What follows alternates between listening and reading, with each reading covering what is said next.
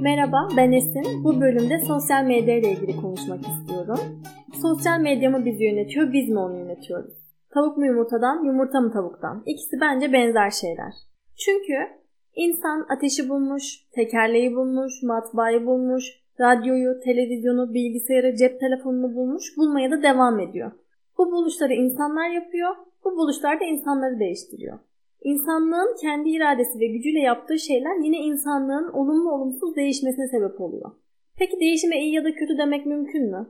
Biri için iyi olan diğeri için kötü olabilir mi? Muhtemelen matbaa bulunduğunda da ya da radyo bulunduğunda da bunun insan üzerindeki değişimlerini reddeden, eleştiren, bir yandan da bağımlısı olanlar vardı. Aynı şimdi olduğu gibi. Bunlardan birisi de benim zaten. Değişimi yarattığı kaygı ve bilinmezlikte hep geçmiş daha iyi gibi hissediyorum. Ama bir yandan da bunlara bağımlıyım da. Ama şöyle bir şey var. Her ne kadar radyo televizyon eleştirilmiş olsa da insanlık için tehdit görülse de bu buluşların insanları değiştirme hızıyla sosyal medyanın hızı arasında dağlar kadar fark var. Sosyal ikilem belgeselinde de dediği gibi henüz insanlık bu yapay zekanın hızına yetişebilecek bir evrim göstermedi. Akademik çevrelerde de birçok araştırma yapılıyor sosyal medyanın insanı sığlaştırdığı, mutsuz ve değersiz hissettirdiği ile ilgili. Zaten sosyal medyayı hizmete sunan şirketler insanların yararına bir şey yapmak için uğraşmamışlar. Tam tersi insanların davranışlarını, zaaflarını, bağımlılıklarını kullanarak kar elde etmek istemişler. Bunu da yine aynı belgeseldeki teknoloji uzmanları dile getiriyor. Tek amaç insanların daha fazla ekranlara bakması, ekranlara bakan insanlar sayesinde şirketlerin para kazanması. İnsan yararı ve psikolojisi düşünmemesinden kaynaklı, düşünüyorum o halde varım sözünün tam tersi düşünmeyen varlıklara dönüşmek üzereyiz ki direkt bu yapay zekanın içine doğan, bu dünyayı gerçek olarak algılayan nesillerin yetişkinlik halini düşünmek daha da korkutucu olsa gerek.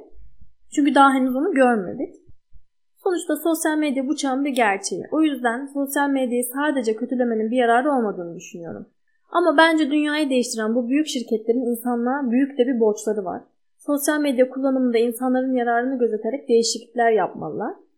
Bu değişikliklerle iyi tarafları öne çıkabilir diye düşünüyorum. Sosyal medyanın olumlu olumsuz yönlerini kendim nasıl deneyimledim onlardan da bahsetmek istiyorum. Ben yoğun olarak YouTube, Instagram, Pinterest'te zaman geçirdiğim için daha çok oralardan referans alabilirim ama Facebook ve Twitter'ın da ülkemizde çok zaman geçirilen bir yer olduğunun aktif ve etkili olduğunun farkındayım.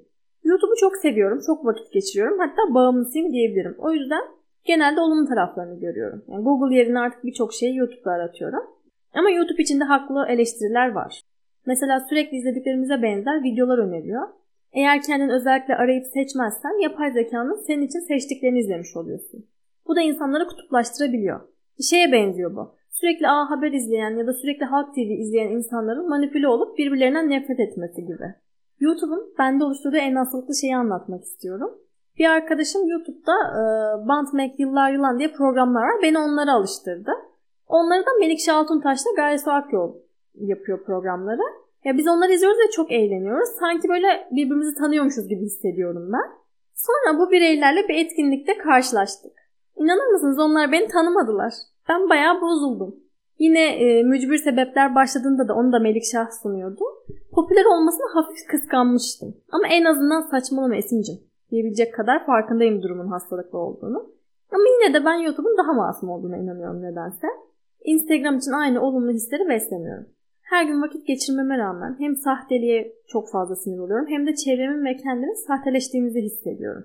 Instagram'a fotoğraf koyarız diye bir giydiğini bir daha giymemek, ona göre gidilecek yerler, arka planlar seçmek beni acayip gıcık ediyor. Instagram'ı şeye benzetiyorum ben. Kaliteli ve kalitesiz ürünleri barındıran bir sürü vitrin. Her ne kadar sahte olduğunu bilsem de, vitrin gibi görsem de mutsuzluk ve yetersizlik, yani değersizlik mi diyeyim hissi oluşturuyor. Mesela yazın ofiste çalışırken sanki tüm dünya tatildeymiş gibi hissediyorsun. Ya da karantinadayken sanki herkes spor yapıyor, kitap okuyor, bir tek sen boş yapıyor gibi hissediyorsun.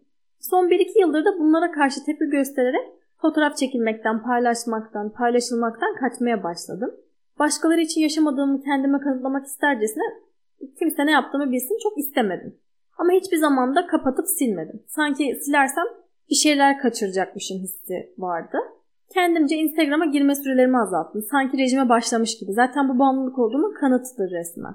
Evet sosyal medya bir bağımlılık mı? Bağımlılık. Şey gibi bu. Çikolata bağımlılık mı? Evet. Zararlı mı? Evet. Ama beni mutlu ediyor mu? İyi ki var mı? Evet. İkisini de ben tercih ediyorum. İstediğim kalitede ve istediğim miktarda tüketebilirim. Burada suçu sosyal medyaya ya da çikolatayı bulamam. Sonuçta kimi zaman sosyal medyada hayatlar kurtuluyor, kimi zaman insanlar kandırılıyor, kimi ülkelerde iktidarlar devriliyor ya da tam tersi toplumlar sosyal medyanın kölesi oluyor. Bu insanların ne olmak istediğiyle ilgili diye düşünüyorum. Kendim için de aynısı geçerli. İnsanların vitrinde yaşaması beni neden rahatsız ediyor hiçbir fikrim yok. Gerçek olmadığına inandığım bir dünyada neyi kaçıracakmışım hissine kapılıyorum bunu da bilmiyorum ama durumun sosyal medyayla bir ilgisinin olmadığının, kendimle ilgili olduğunun, benim ne olmak istediğimle ilgili olduğunu farkına vardım. Sahte ise sahtedir. Herkes sahte olduğunu farkında belli ki. Herkes biliyor o güzel fotoğrafların kadraja girmeyen kısımlarını. Plajda çocuklar kumla oynarken, atletli amcalar yatarken seksi poz veren insanları görüyoruz. Yan masamızda ya da karşı koltuğumuzda güzel selfie pozlarının bir saniye sonralarına şahit oluyoruz. YouTuberlar, Instagramerlar kamera arkalarını koymaktan çekinmiyorlar. Gerçek bir dünya yaratılmaya zaten çalışılmıyor. Yani belki de bazen sahteyi görmek gerçeği görmekten daha iyidir. Çünkü gerçekler bazen boktandır.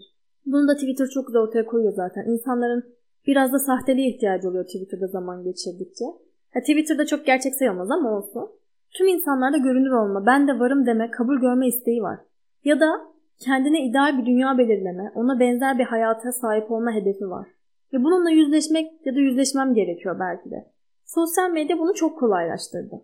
Eskiden mahalledeki, televizyondaki ya da kitaplardaki hayatlarla ve insanlarla yetinmek zorunda olan bizler, şimdi onlara bağımlı olmadan kendimize farklı farklı ideal hayatlar seçebiliyoruz ya da görünür olabiliyoruz. Kimimiz bir yazarın, bir müzisyenin gösterdiği hayatı ideal olarak belirliyoruz. Kimimiz bir annenin hayatını ya da herhangi birinin gösterdiği hayatı ideal olarak belirleyebiliyoruz. Ya da kendi medyamızı yaratıp ben de varım diyebiliyoruz. Bu kendini gösterme biçimlerini en çok eleştirenlerden biri olarak ben de şu an sosyal medyada ben de varım diyorum ve kendimi de iyi hissediyorum açıkçası. Bir de bugünlerde Me Too hareketiyle bir sürü tacize uğramış kadın birbirine destek olarak tacizcilerini ifşa ediyor. Bu sayede belki de birçok hayat kurtulacak ya da rahat rahat suç işleyebilenler cezasını çekecek. Ya sosyal medya olmasa bu kadınların birbirini bulması, destek vermesi ne kadar mümkün olabilirdi ki? Sonuçta kendimizle, toplumumuzla, insanlıkla ilgili konularda ses çıkartabiliriz. Görünür olabiliriz. Sahte de olabiliriz, gerçek de olabiliriz. Doğru da olabiliriz, yanlış da olabiliriz. İyi de olabiliriz, kötü de olabiliriz. Önemli olan bizimle olmak istediğimiz. Bu bölüm bu kadar. Dinlediğiniz için teşekkür ederim. Umarım bir dahaki bölümde tekrar görüşürüz. Şimdilik hoşçakalın.